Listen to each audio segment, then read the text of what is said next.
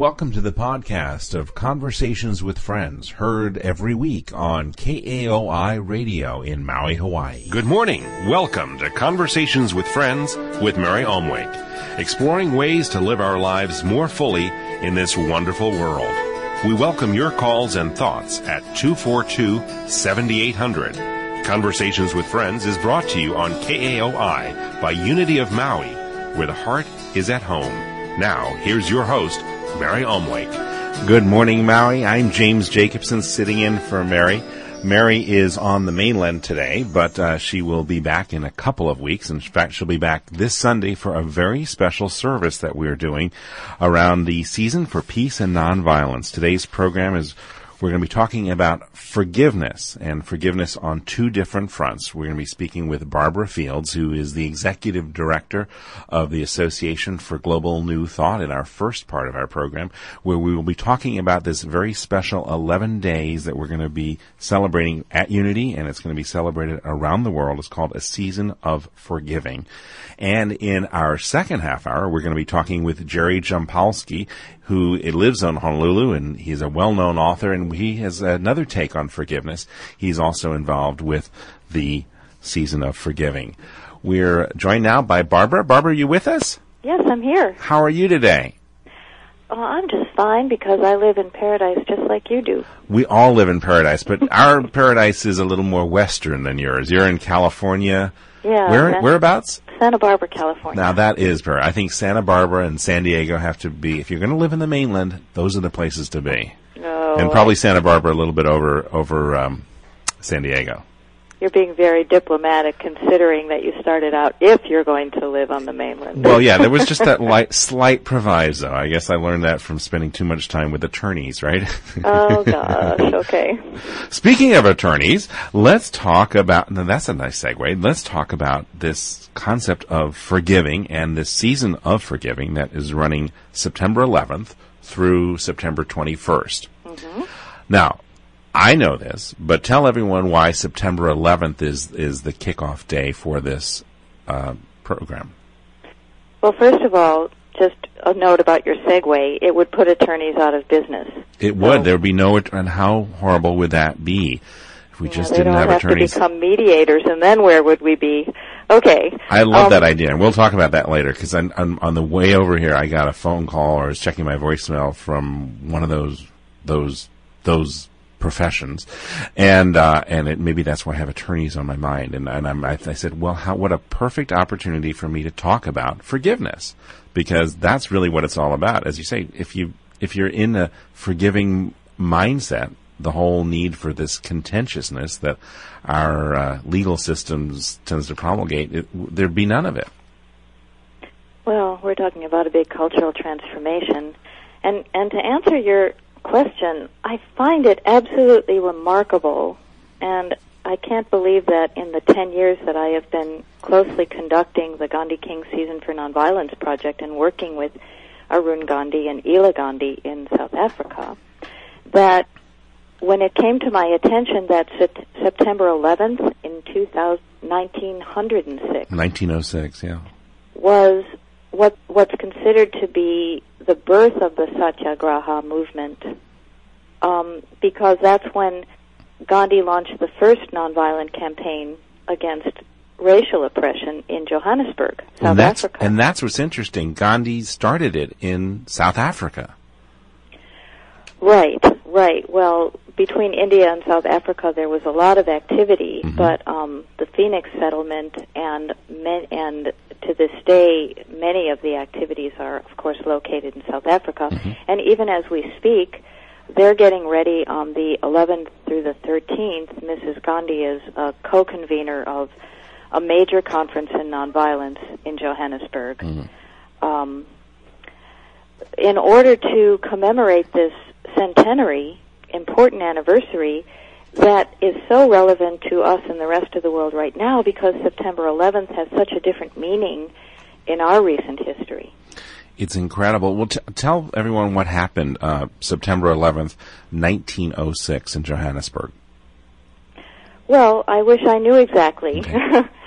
um, I know that's the know, date. That's yeah. What what do you know about that? What happened then?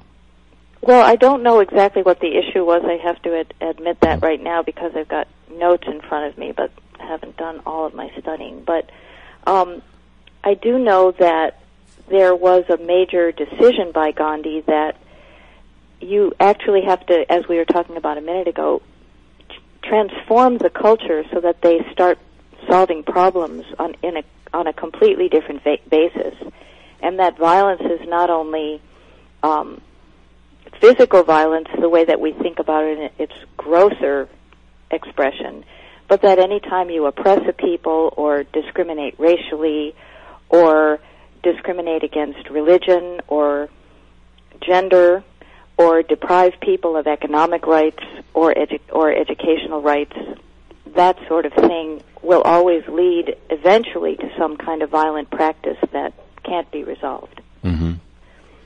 Well, it's it's powerful that Arun Gandhi, who is Gandhi's grandson, is so involved in this in this movement. Um, he's going to be speaking in Washington during this 11 days, right? Right on September 11th at the at the Wall and Mall in um, Washington D.C. Mm-hmm. There's a, a an actual walk and interfaith prayer session, and then the following day, Georgetown University is sponsoring a day long conference, from what I understand, and Arun will be taking a major part in both of those activities. This is quite a, a, a, global event because it's happening not only in the United States but in South Africa and Europe and, and all over. How many folks do you think are going to be involved in one way or another in this 11 uh, day season of forgiving? Well, I just, I, I'd sure like to, at, at the end of the season, there's so many partners to this initiative now. Um, and it's exactly what we've been hoping to see for the last 10 years that we've been doing specifically work using the Gandhi King vision as our motivator. Mm-hmm. Um, we've noticed that in the last two or three years, I mean, certainly people have been working hard for peace and nonviolence for many years. Mm-hmm. And what I've noticed in the last two to three years is that the certain a certain sort of critical mass is beginning to hit the surface. I'm not sure if you've noticed that as well. Absolutely, I think uh, it's very powerful. We had Barbara Marx Hubbard on a, a, few weeks ago, and she said something that still is just powerfully resonating in me. She said we have finally come to a place where we realize that wars cannot be won, mm-hmm. and and we certainly saw that most recently in what happened in the Middle East. But this this movement towards this understanding that you know anything other than peace just doesn't work, and certainly war doesn't work. Right, and there is also then the sort of the the, the learning curve that let's say nonprofit organizations and NGOs have been on um, where we've been having to understand how can we organize effectively and not simply replicate the old model that we know doesn't work. So it's taken us, um, I think, the better part of this last decade to learn how we can create powerful organizations that are also effective, and even more importantly, to learn how to network and collaborate with each other. That's what's so impressive about this is the list of, of organizations that are all part of this effort, and of course how the technology of the internet pulls it together so it's easy for people to communicate and and for folks to you know talk to other people in different parts of the world and bring their organizations together, and there's no longer a need for a central, you know, uh, organization that kind of has all these different branches. They all kind of connect in what Dee Hock would call a, a chaordic fashion. It's beautiful. Right. Well, that's the trick is that we all do need our separate identities, and then we have to learn how to collaborate successfully where it's appropriate and possible. Mm-hmm. So, for the season of forgiving, for example, um, because we've been working with Arun Gandhi on the Season for Nonviolence since 1998, mm-hmm.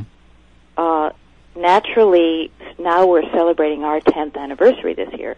So naturally, Arun thought that there would be a very good opportunity for this season of forgiving because at the same time they had partners with the Gandhi foundations in India and South Africa, and then there were initiatives such as Pathway, Pathways to Peace and United Religions Initiative and the Unity World Day of Peace.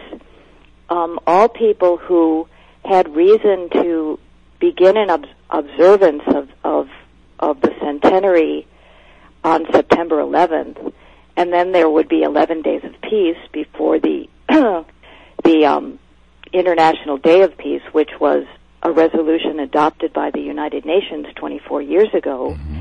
and and respected by 191 member countries.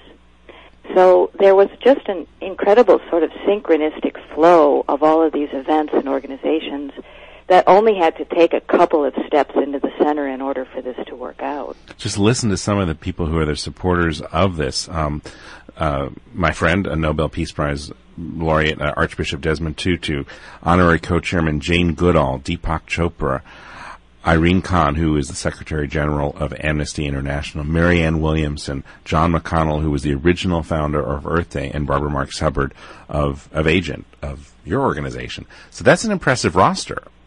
Right, and there's a lot more where that came from too. you know, there and and what and I wanted to say a word that I am so respectful of these icons who are, you know, the living examples of this new cultural transformation. But I've been working the, for these 10 years understanding how grassroots leaders from spiritual communities in over 400 cities in 18 countries, specifically related to the work of Season for Nonviolence, I have really learned that those are the people who are really doing the work. Mm-hmm. Not that the rest of us aren't, mm-hmm. but but it is actually this broad-based, what's been a more or less anonymous group of leaders who they're not named, they're not famous, maybe they never did anything like this before, but the actual work that they're creating on the ground is the whole core of the work. So, you know, I have to say that my my kudos go out to the task force leaders who are doing this work in all these different communities. And they're the people who are putting together the newsletters and, and building the building the interest and doing the public service announcements and going out and actually arranging the I think there are 200 events that are happening. God, it's going to be impossible to track how many things are going on right now. And I think that it's not it isn't so important what events are going on. What's important is day day after day people in communities everywhere are deciding to lead their lives with these kinds of activities in the midst of their everyday lives. They're not going to stop because the 11 days are over, and mm-hmm. they're not going to stop because Season for Nonviolence is over. It's actually transformation from the ground up, and even though we may not be able to stand back in a perspective that's wide enough to actually measure and track this to the letter, if we actually could have that evolutionary perspective, we would feel very encouraged in in the in the face of everything that looks like evidence to the contrary. Mm-hmm. And that's why I still have hope, even though some of my more cynical secular friends think that I am just, you know, kind of daydreaming yeah. about optimism. It's not. It isn't a daydream. It, it's really happening. It's just a bigger wave. I think it is a bigger wave, and the more people who show up for this, the more the naysayers are going to say, hey, maybe there's something to this, and we can reach a critical mass where this becomes a reality. Well, that's why we have to be the change, because otherwise the naysayers will oppose the change. Um, and it, it's a very subtle distinction, which is why I think that the spiritual communities have been the root of this movement. And that's very different than social and political change has been in the past. I mean, wouldn't you agree that that's a huge paradigm shift all by itself? I would. I think that we, we tend to embrace this concept of separation of church and state. And then someone like Desmond Tutu, who was obviously, you know, an Anglican minister in South Africa, was so instrumental, along obviously with his, his best friend, um, Nelson Mandela, in changing apartheid. And he argues that throughout history, um, spiritual causes have helped change politics, and they are inter they are totally intertwined, and mm-hmm. it's that moral sense that causes outrage, that causes great political movements to shift and change. This is a fascinating discussion, Barbara. We're going to need to take a break, but can you stay with us? Yeah, that was very eloquent. I'm going to quote you on that. well, thank you. And it's all on our podcast. We'll talk about that when we return. I'm James Jacobson. This is Conversations with Friends. Conversations with Friends with Mary Omwake is a presentation of Unity on Maui. We are a trans-denominational community and invite you to join us in Sunday morning celebration at 10 a.m. at the Maui Tropical Plantation in Waikapu. Unity also offers children's church and nursery services. If you'd like to join our families of sponsors on Conversations with Friends, please call us at Unity at 242 9327. There's a reason that Hawaii's premier mortgage company has successfully completed over $2 billion in loans for the people of Maui. With over 20 years of experience and a 99% loan completion rate, Trisha Morris and Premier Mortgage have earned the trust of thousands of Maui homeowners. Where mortgages are concerned, don't leave anything to chance. Go with number one. Call Trisha Morris and her team of magicians today. 874-8800. That's 874-8800 for Hawaii's premier mortgage company. And now, back to Conversations with Friends. I'm James Jacobson. We are speaking with Barbara Fields, who is the executive director of the Association for Global New Thought about a season of forgiving, which is an 11 day period that kicks off on September 11th.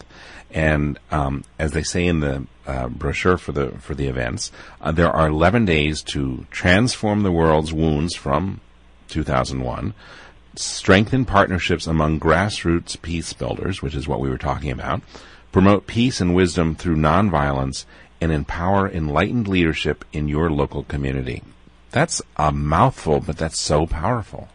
That's a mouthful, and the thing that we hadn't gotten to yet that's so critical, and actually this is something that Arun um, is more and more committed to over time, is that the the factor of the interreligious reconciliation and healing, which has always been in the understory of nonviolent social change, but more and more these days, it's just leaking out everywhere and wanting to present itself as as a direct factor in nonviolent social change. And and when you think about the fact that there are on this planet that 3 billion of the people who live on this planet are either Muslim, Christian, or Jews. And then you think about what's going on in the Middle East and you think about all of the unhealed wounds that go along with September 11th, 2001, one of the things that we called very specifically for during the season of forgiving is for communities everywhere to arrange interfaith vigils and prayers and meditations in order to make what has been implicit explicit in the conversation because it will mean everything to the communities that are suffering because of religious and ideological discrimination.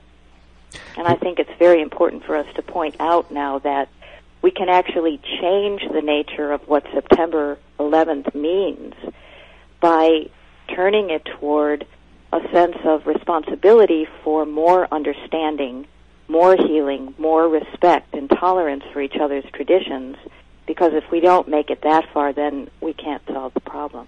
Here's a wonderful quote from Arun Gandhi. He says, as a young boy growing up with his grandfather, I remember him saying that religion is, quote, like climbing a mountain. If we're all seeking to get to the same peak, why should it matter to anyone which side of the mountain we choose to climb up from? And then he says, uh, I do believe, like my grandfather did, that faith in God can only become meaningful if there's faith in humanity. We cannot hate and destroy what God created and still profess to love God as the creator. That's powerful. And I love the logo that's associated with this season of forgiving, with the globe and then all these um, religious icons around it that represent the, the different religions of the, of the world. Yeah, it took me a while to actually. Some of these are more obscure. They're not the your your normal, you know, eight, seven or eight world religious icons. I was going to say I don't recognize some of them. Well, there's some. There's um, there's Shinto, um, mm-hmm. J- a Japanese Buddhism, and there's Native American, and um, there's the Jain hand of peace, Jain, which is the original Ahimsa tradition. Oh, that's from Ahimsa. out of Hinduism. Mm-hmm. Um, then there's, of course, Buddhism. I think the Zoroastrians are in here. Um, Eckankar. Is that how you pronounce it? I believe it's called Eckankar, yeah. Yeah, and and one of the reasons that I I find that I'm more attracted to this kind of a colla- colla- conglomeration of religious symbols is is for the reason that we need to be we need to start expanding our view also of what what is to be considered religion on our planet because we know more than anyone in the new thought tradition that there are highly spiritual people everywhere that might not necessarily be able to fit their belief system into the form of an existing traditional religion. Mm-hmm. And so what we have here is a huge explosion, and I'm sure it's not only in our country because we have feedback from many other countries, that people who consider themselves spiritually motivated are forming community based on a more universal approach to spirituality. And they're acting in their communities out of that out of that focus, whereas they may or may not go to a traditional synagogue or mosque or temple or church. Well, I know that demographers say that the biggest category, you know, when when when they do surveys and they say religion, and there's usually a little check mark, a check box next to a place that you can say spiritual but not religious. That concept has just grown, and and there are more and more people who are ticking off that box, and that's the way they describe their religion or their or their spiritual practices, spiritual but not religious. And so this conglomeration of bringing it all together and surrounded by the globe is a beautiful image that I think really depicts what it is all about. If people want to see this logo or find out more about it, is there what's the best website to direct them to, Barbara? Well, I'm going to say our website. Okay. Um, that's uh, agnt.org, and they will see Season of Forgiving on that menu. When I there's a lot of information there about how you can continue this this campaign with us. when I was uh, looking in, at your website yesterday doing research for today's program, I, I came across that link to the DVD of the synthesis dialogues that you did a few years ago with uh, the Dalai Lama, and there's this wonderful promotional video. So go over to agnt.com and click on the link, and you can watch this fantastic video to learn a little bit about that because that was obviously a, a major event that you guys were helped to bring together. Yeah, and we have those DVDs available. And the other thing I wanted to say, if I may, is that one of the one of the major sponsors of Season of Forgiving is under the auspices of the Gandhi King Season for Nonviolence, which I said before was celebrating the 10th anniversary. And even though this is just a sneak preview, I wanted to say that we're celebrating in the middle of April with the Gandhi King Peace Train and Living Legends of Nonviolence conference on the West Coast. So it's actually a moving conference on a on private railway cars and conferences on both ends. It's going to be and we're inviting all of our living legends of nonviolence to be on the train with us. So it's going to be a real kick. So you're going to have a private railroad, uh, a private rail, a train that goes across the country. No, it's just going up the coast Oh. for about half a day, but we'll have whistle stops and press conferences and I love it. hoot. That's that's fantastic. I just People have to have fun too, you know. well, that's part of that's what that's what gives full expression to these ideas because you know if we're moving into a, a, a field of more peace and forgiveness, I guess what comes with that is fun, and that's really what will motivate folks to do it more than anything else. Yeah, well, it's it is it's joy too. I mean, there it has to be in balance, just like all of life. I mean, mm-hmm. we all know that now. So there's a time just before burnout where people have to say, "Let's just relax and be in community together and love one another." As corny as that might sound, it's actually the medicine. So It's so true. You know, Barbara, I was uh, alluding to this before our last break. I want to mention it now. Uh, Conversations with Friends is now podcast. And so if you missed the show or want to listen to it again or share it with a friend, it's all available uh, via podcast. You can find out more at conversationswithfriends.com. And I was telling our engineer before we started, we have, we are getting people who are listening to this program in New Zealand and Australia and England and Denmark and you know all over the country as well as all over the world as well as of course across the United States and it's just amazing and it's just a simple you know here we are a little radio station in Maui Hawaii but we have listeners all over thanks to the power of the internet and it's it's fantastic what did Margaret Mead say? Did she talk about radio stations too? She didn't, but that's uh, that was the quote I was. You read my mind. That was the quote I was trying to s- think of, if I could say it elegantly enough.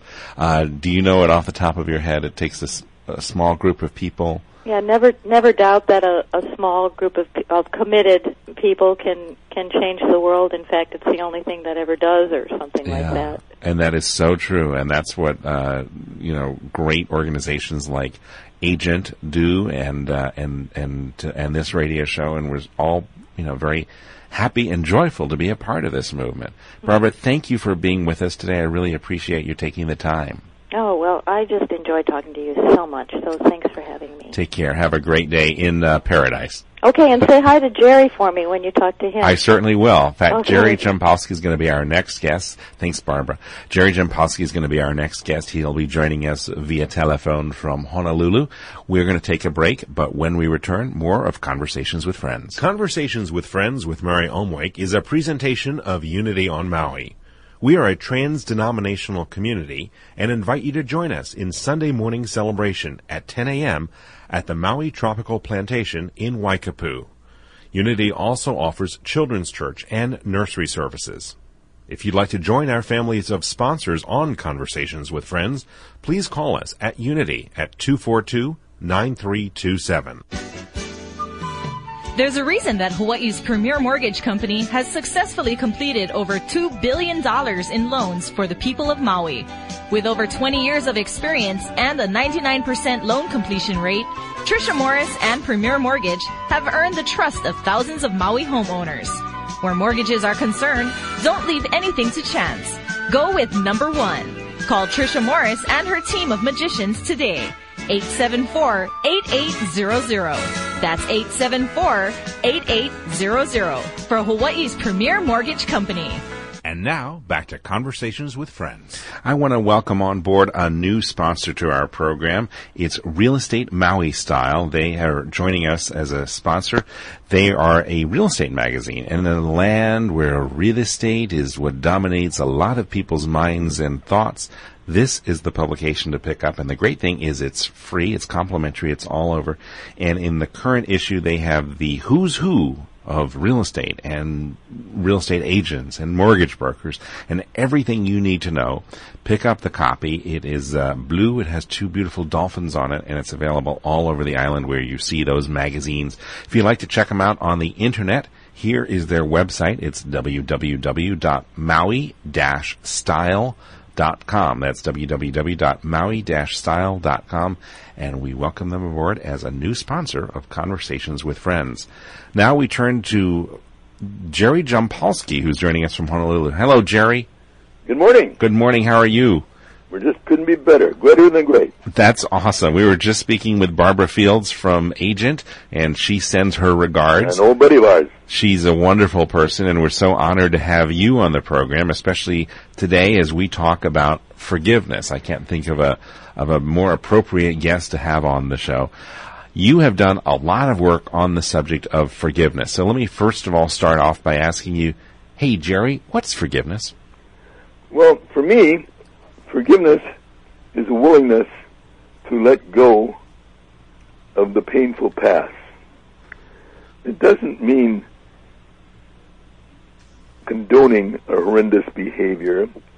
Uh, it doesn't mean uh, agreeing with what someone does, but it's a willingness to let go of the pain of anger and grievances that we're holding in ourselves that tend to be extremely injurious to ourselves.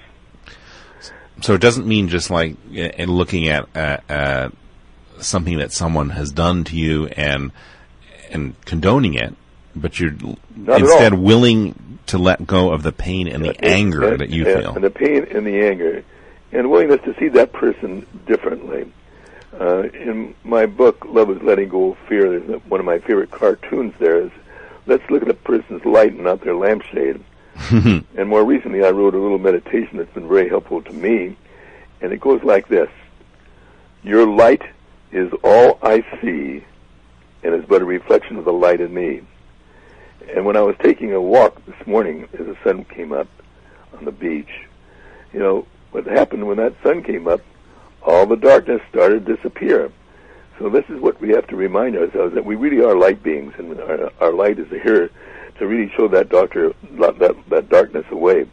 And, and forgiveness perhaps is the most important function that we have here to heal the illusion that we're separate from each other or that we're not joined. And so forgiveness is really uh, a, a way of, ex- of ex- experiencing our oneness and interconnectedness with all of life and with, with whatever we want to call that higher power. I happen to call that higher power God. You know, uh, there are many things that, that can cause us to feel that we need to move into forgiveness and many people who we run across in events that happen that really kind of annoy us in a big way. I don't think that anything is as more sensitive or more of a touch point than issues that occur uh, within the family, perhaps between a child and a parent or between a person and their spouse. Is there a different process that you go through when you're trying to forgive someone who's very close to you? No, I think it's the same process. Uh, the, the problem with someone that's very close to us is that it's always in our face, yeah. and so you have to really look at it and say, "Hey, uh, am I willing to look at this differently?" You know, forgiveness starts with a belief system, and if you listen to your ego, it's going to tell you that there are people that do things that are unforgivable. And if that is your belief system, then you're going to feel that there are a lot of people you won't forgive, but and particularly yourself that you won't forgive, the things that you've done that you're ashamed of and don't want to tell other people about. So the real issue is, is really forgiving yourself. Uh, I think uh, our family members and those that are close to us are just stronger teachers of forgiveness than others. How do you begin the process of forgiving well, yourself? You, be, you begin by by uh, recognizing that by not forgiving, you're holding on to pain and you're going in a circle. Uh, and that what you're doing is putting a a, uh, a, a pick a fence around your heart and going around the world that way. So I think we begin by taking another look at your forgive at your belief system and, and, and hopefully opening your mind up and your heart up to believe that all things are forgivable. And that pain that it, it, you come to the recognition that hey, this is really hurting me by not by holding this in. It's really hurting me, and that pain can often manifest on a on a physical level oh, yeah. and affect it, your health. It can, it can hurt every organ in our body. Yeah. And I can't tell you how many headaches and backaches and heartaches are, are caused uh, by, by, this. Now there's good scientific evidence that uh, supports this today. So there's real value in letting go. But we have ego, most of us listen to that ego voice, which says, "Don't forgive. If you forgive, that person will just come back and hurt you even more." Uh, or that it'll say that uh, that person doesn't deserve my forgiveness; he deserves my anger. Uh, and we have to let go of listening to that ego voice and start listening to the voice of our heart, which says, start the day wanting peace of mind as your only goal. And when you do that and ask the question, does my holding on to this grievance, does my holding on to this unforgiving thought really bring me peace? And I'm sure your listeners today will say, no, that really doesn't. And that becomes a very important step then of letting go and having a willingness. The next step is a willingness, and that's a very strong word. It's a small word, but it's a strong word. It's a willingness to see it differently. It's a willingness to let a higher power come in and help you forgive because our egos will be there to say, hey, don't forgive. And it's willingness not to have a form about forgiveness. To, to not have a what? A form, F-O-R-M. Uh-huh. To know that the litmus paper to know when you've really forgiven. Yeah is that you no longer see the shadow of the past in another person or yourself. So when you think of the events or the transgression, right. you don't have any right. energy you, on you it. You just see the person's light. Yeah. Because I think if we're on a spiritual pathway, that we're here to be messengers of love and forgiveness and to do our best to demonstrate that in every aspect of our lives and to know that what true forgiveness does it heals the illusion that we're separate from other people. I like thinking that it's possible to view everyone, even those people you've not forgiven, as your Siamese twin. So if you're trying to send anger out to that Siamese twin, you're, you're coming back like a boomerang right back in your face. So it's really, really important not to be able to exclude anybody from our forgiveness if we really want to find the peace of God, and to really become an agent, a messenger of love and forgiveness. Well, that's what, to me, our real purpose is, is to be of help to others through our compassion, our kindness, our gentleness. And this is what forgiveness does. It takes away the blocks to reminding ourselves that that's who we really are. We really are really love. We're the essence of love. And when we forgive, it removes the blocks to reminding ourselves that our, we don't have to learn how to be compassionate because that's part of who we are. We don't have to learn how to be kind. It's just a natural part of who we are. Natural process. Jerry, once we once we have that mindset, that understanding, and once we have that willingness, what's the next step? Well, the, the, the, the next step is, is to believe in the miracles of being able to see that differently, and and and to send that person love.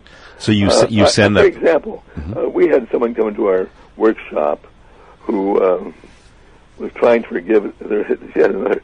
She was a professor at a, at a, at a college of, of psychology, and another guy was professor there, and, and they just hated each other. They decided not to talk to each other, even though were in psychology and supposed to teach communication skills.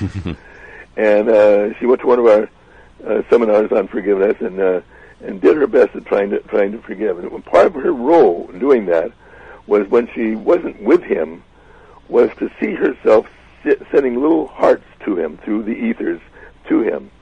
It didn't change him. She wasn't dealing with the outcomes, but it made her feel more peaceful.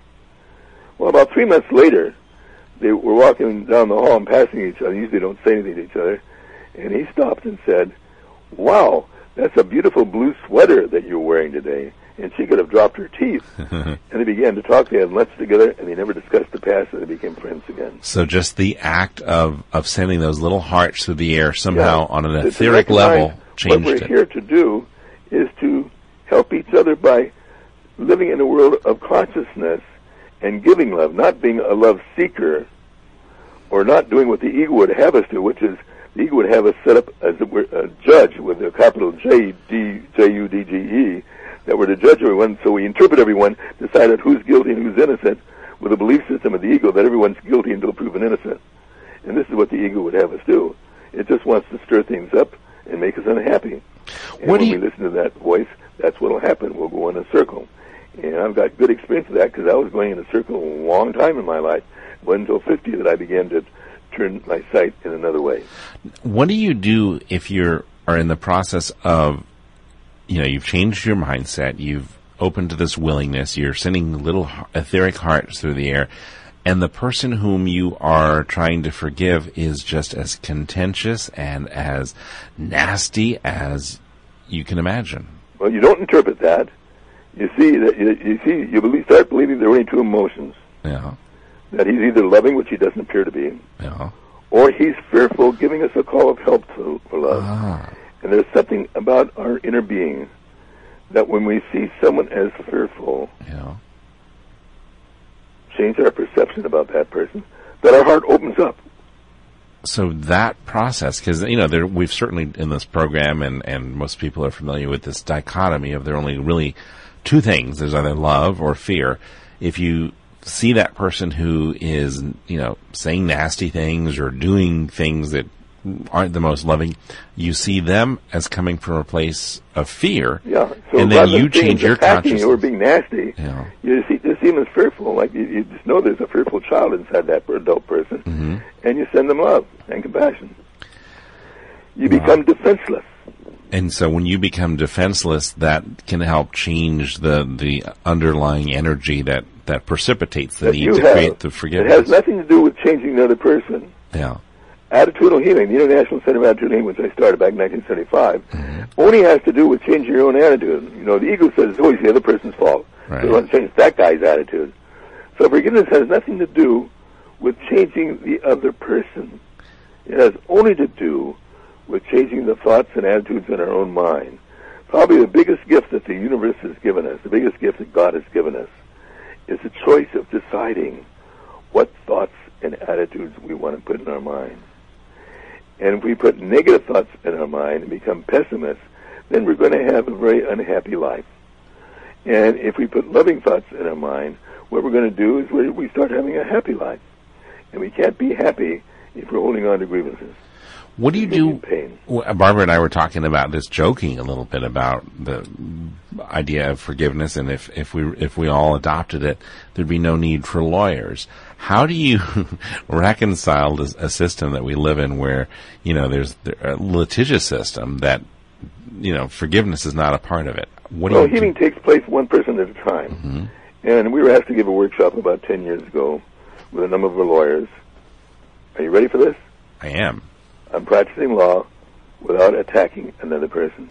It was a very very short retreat. So that's why so many lawyers today are going into mediation. I see. Because they're recognizing their job as a lawyer is to heal, not to find out, not to attack other people in, in, a, in the old the old kind of way.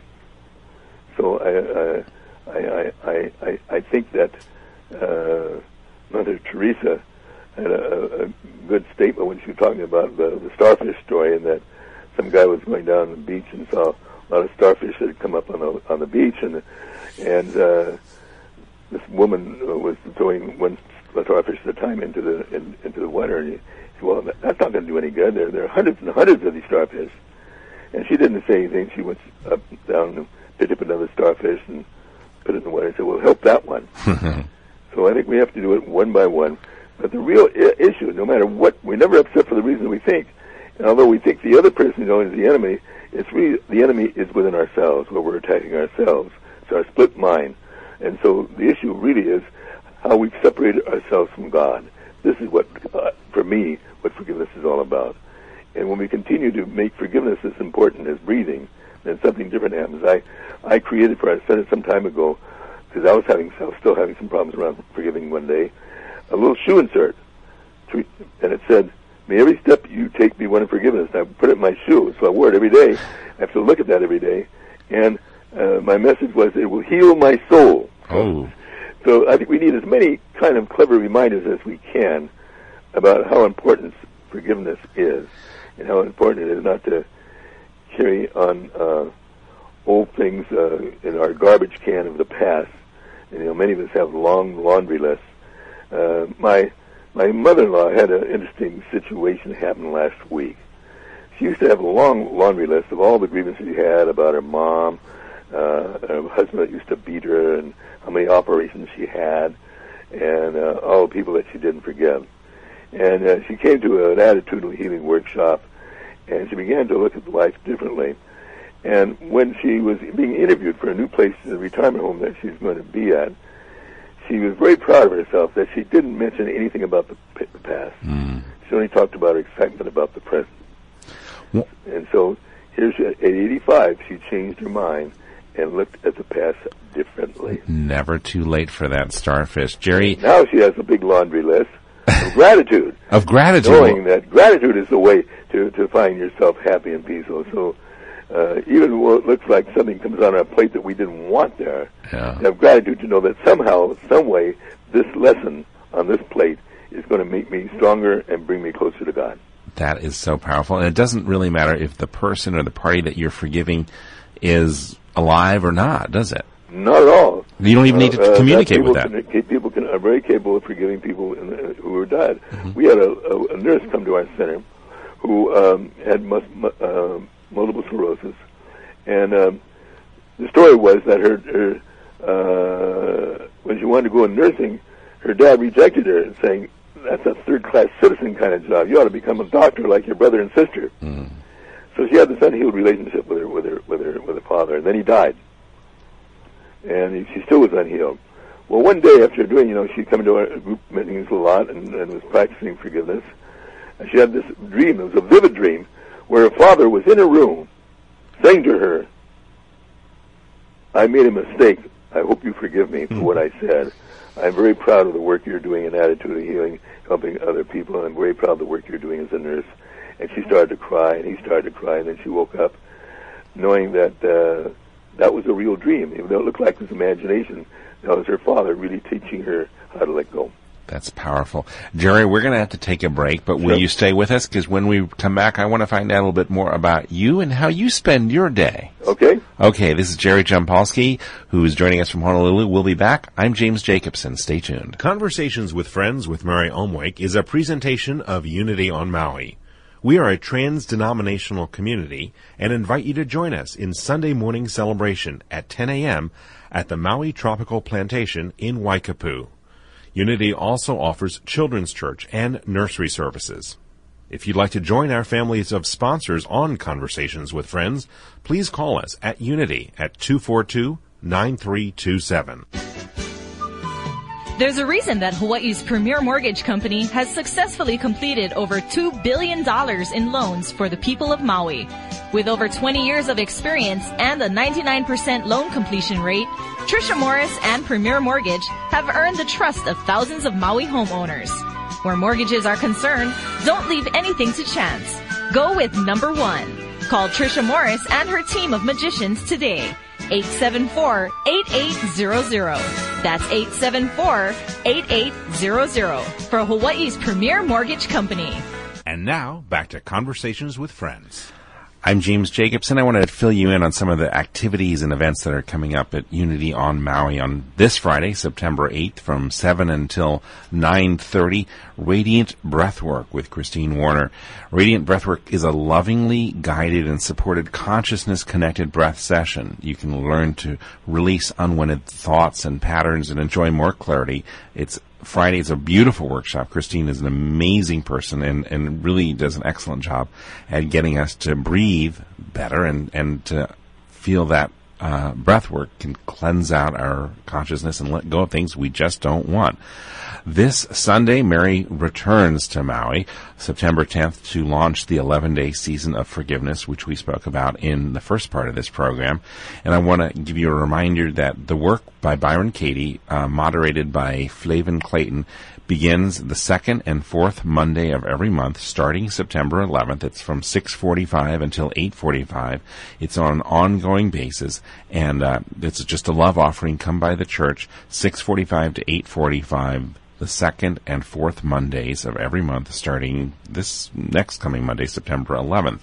On Thursday, September 14th, it's the World Day of Prayer. There's a silent meditation that's going on at our home at Unity um, on High Street from 6 a.m. until 6 p.m. You don't have to stay there for all 12 hours. You can just stop by anytime and join in the power of this united prayer. Very powerful. That's Thursday, September 14th. And uh, we are speaking with Jerry Jampolsky, who is on the line with us from Honolulu. Jerry is the author of quite a number of books, and his focus, his life's passion, is forgiveness. Jerry, it's so great that you're joining us today on a special program. Well, it's our pleasure to be here. I wanted to uh, get into some of the things that you do on a regular basis to not only engender forgiveness, but to just bring about a more conscious world. What's what's your daily routine like? Well, first of all, we, we remind ourselves but in our way of looking at our purpose, is our function is here to be to help each other, and to do our best to listen to God's voice, tell us what to think, say, and do. Uh, so we don't have any kind of five-year plan. We try to do this on a day-to-day basis.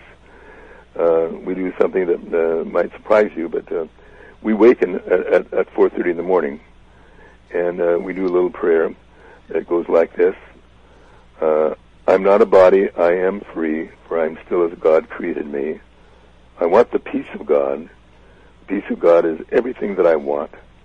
The aim of all my living here, the end I seek, my purpose, my function in my life, while I abide where I'm not at home. And that's sort of like putting a rudder in our ship about mm-hmm. what we want to do that day. Definitely setting the intention way and, early and, in the morning. really puts it in there. And then what we do while we're still in bed, we do a little exercise where in our using our active imagination, we dematerialize our body.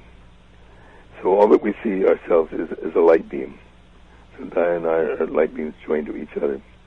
And how do you and how do you and Diane go through that process? Well, we, we, we, just uh, in our imagination uh-huh. uh, see uh, our body disappearing and and, and light uh, being where the body was. Sort of like they did in Star Trek when they would move the yeah exactly yeah. And then what we do is we start sending our love to those people who have come across our path who are suffering from cancer, who are suffering from lack of love, those people in Afghanistan or Iraq or wherever. And we do our best job to send our love to, to these people. Uh, then we uh, then what we do is uh, we get up and do some stretching exercises, yoga exercises, and uh, three days a week, uh, what we do is uh, we do a walking meditation, uh, and then uh, the uh, uh, other days a week uh, uh, we we uh, we meditate for about 20 minutes, and then we uh, go to the gym. We spend about an hour and 45 minutes at the gym three times a week. And there's some days we find that we have to start the day over maybe four or five times. Things come up, we've been challenged, or we start to make agreements, and we do our best to uh, not interpret people's behavior. Uh, we do our best not to make assumptions. Uh, we do our, our, our, our best to stay in the present, to not get involved in the outcome of any of the stuff that we're doing, and do our best to stay in the present and uh, do our best to give put the future in the hands of God, and to let the forgiveness process erase the past. I see the forgiveness process like an eraser in a sense that allows you to, to erase the past. Bill Thetford, who is a uh, instrumental in bringing about A Course in Miracles, he, he coined a word which I really love. It's called celestial amnesia. Celestial and, amnesia. And that means the willingness to forget everything in your in your past, to have amnesia for everything in your past, except the love that God has given you and the love that's within you that you want to give to others. Wow, that's a beautiful concept, and, I and love the- that concept. That's beautiful, and then and then you and and Diane waking up at four thirty. Now that you just naturally get up. You No, just no, we set the alarm. Do you? Okay. But, we, we, you know, when we don't do that, and we get up around, uh, uh, uh, you know, we, we have a lot of phone calls coming in, a lot of Eastern calls and Yes. Europe calls, and so we get involved. And uh, we used to get involved in our to-do list right. and make a God out of our to-do list. Well, uh, one of the things that Diane and I have learned in our relationship is the most important part of our relationship is let God come first in our relationship. That is so beautiful. My fiance and I are, are starting this whole process to really become more conscious about how we wake up and and, s- and start the day because that really does set the platform for the entire day. And, we're doing our best to simplify our lives. yeah, to bring our lives in more balance, to be less in a hurry. Uh, Dad and I have had a tendency to eat rapidly, and now we're learning how to eat slowly, and we're learning, and learning how to keep our mind slowly. There's an old Indian statement that we like reminding ourselves about, like goes like this: that a, a busy mind is a sick mind, a slow mind is a healthy mind, and a still mind is a divine mind mm. and we want to have a divine mind as much as we can. Uh, and uh, and uh, we, the book that I wrote, Forgiveness, the Greatest Healer of All, has a lot of different ways and exercises that people can use about uh, learning how to do this uh, uh, process and learning how to bypass all the blocks that we used to have about uh, making our ego right. Jerry Jampolsky, thank you so much for being with us. I really enjoyed talking to you, and uh, you've you've been wonderful. Thanks a lot. Well, thank you for having me. Uh, uh, aloha to all the people in Maui, one of my favorite places, and blessings to everyone. Thank you, Jerry. We've been speaking with Jerry Jampolsky, and in the first part of our program, Barbara Fields, the theme all about forgiveness. Join us this Sunday at Unity. On Mary Omwake will be back for a special kickoff to this 11 days season of forgiving. I'm James Jacobson. I'll be back here next Tuesday. Have a great week. Aloha.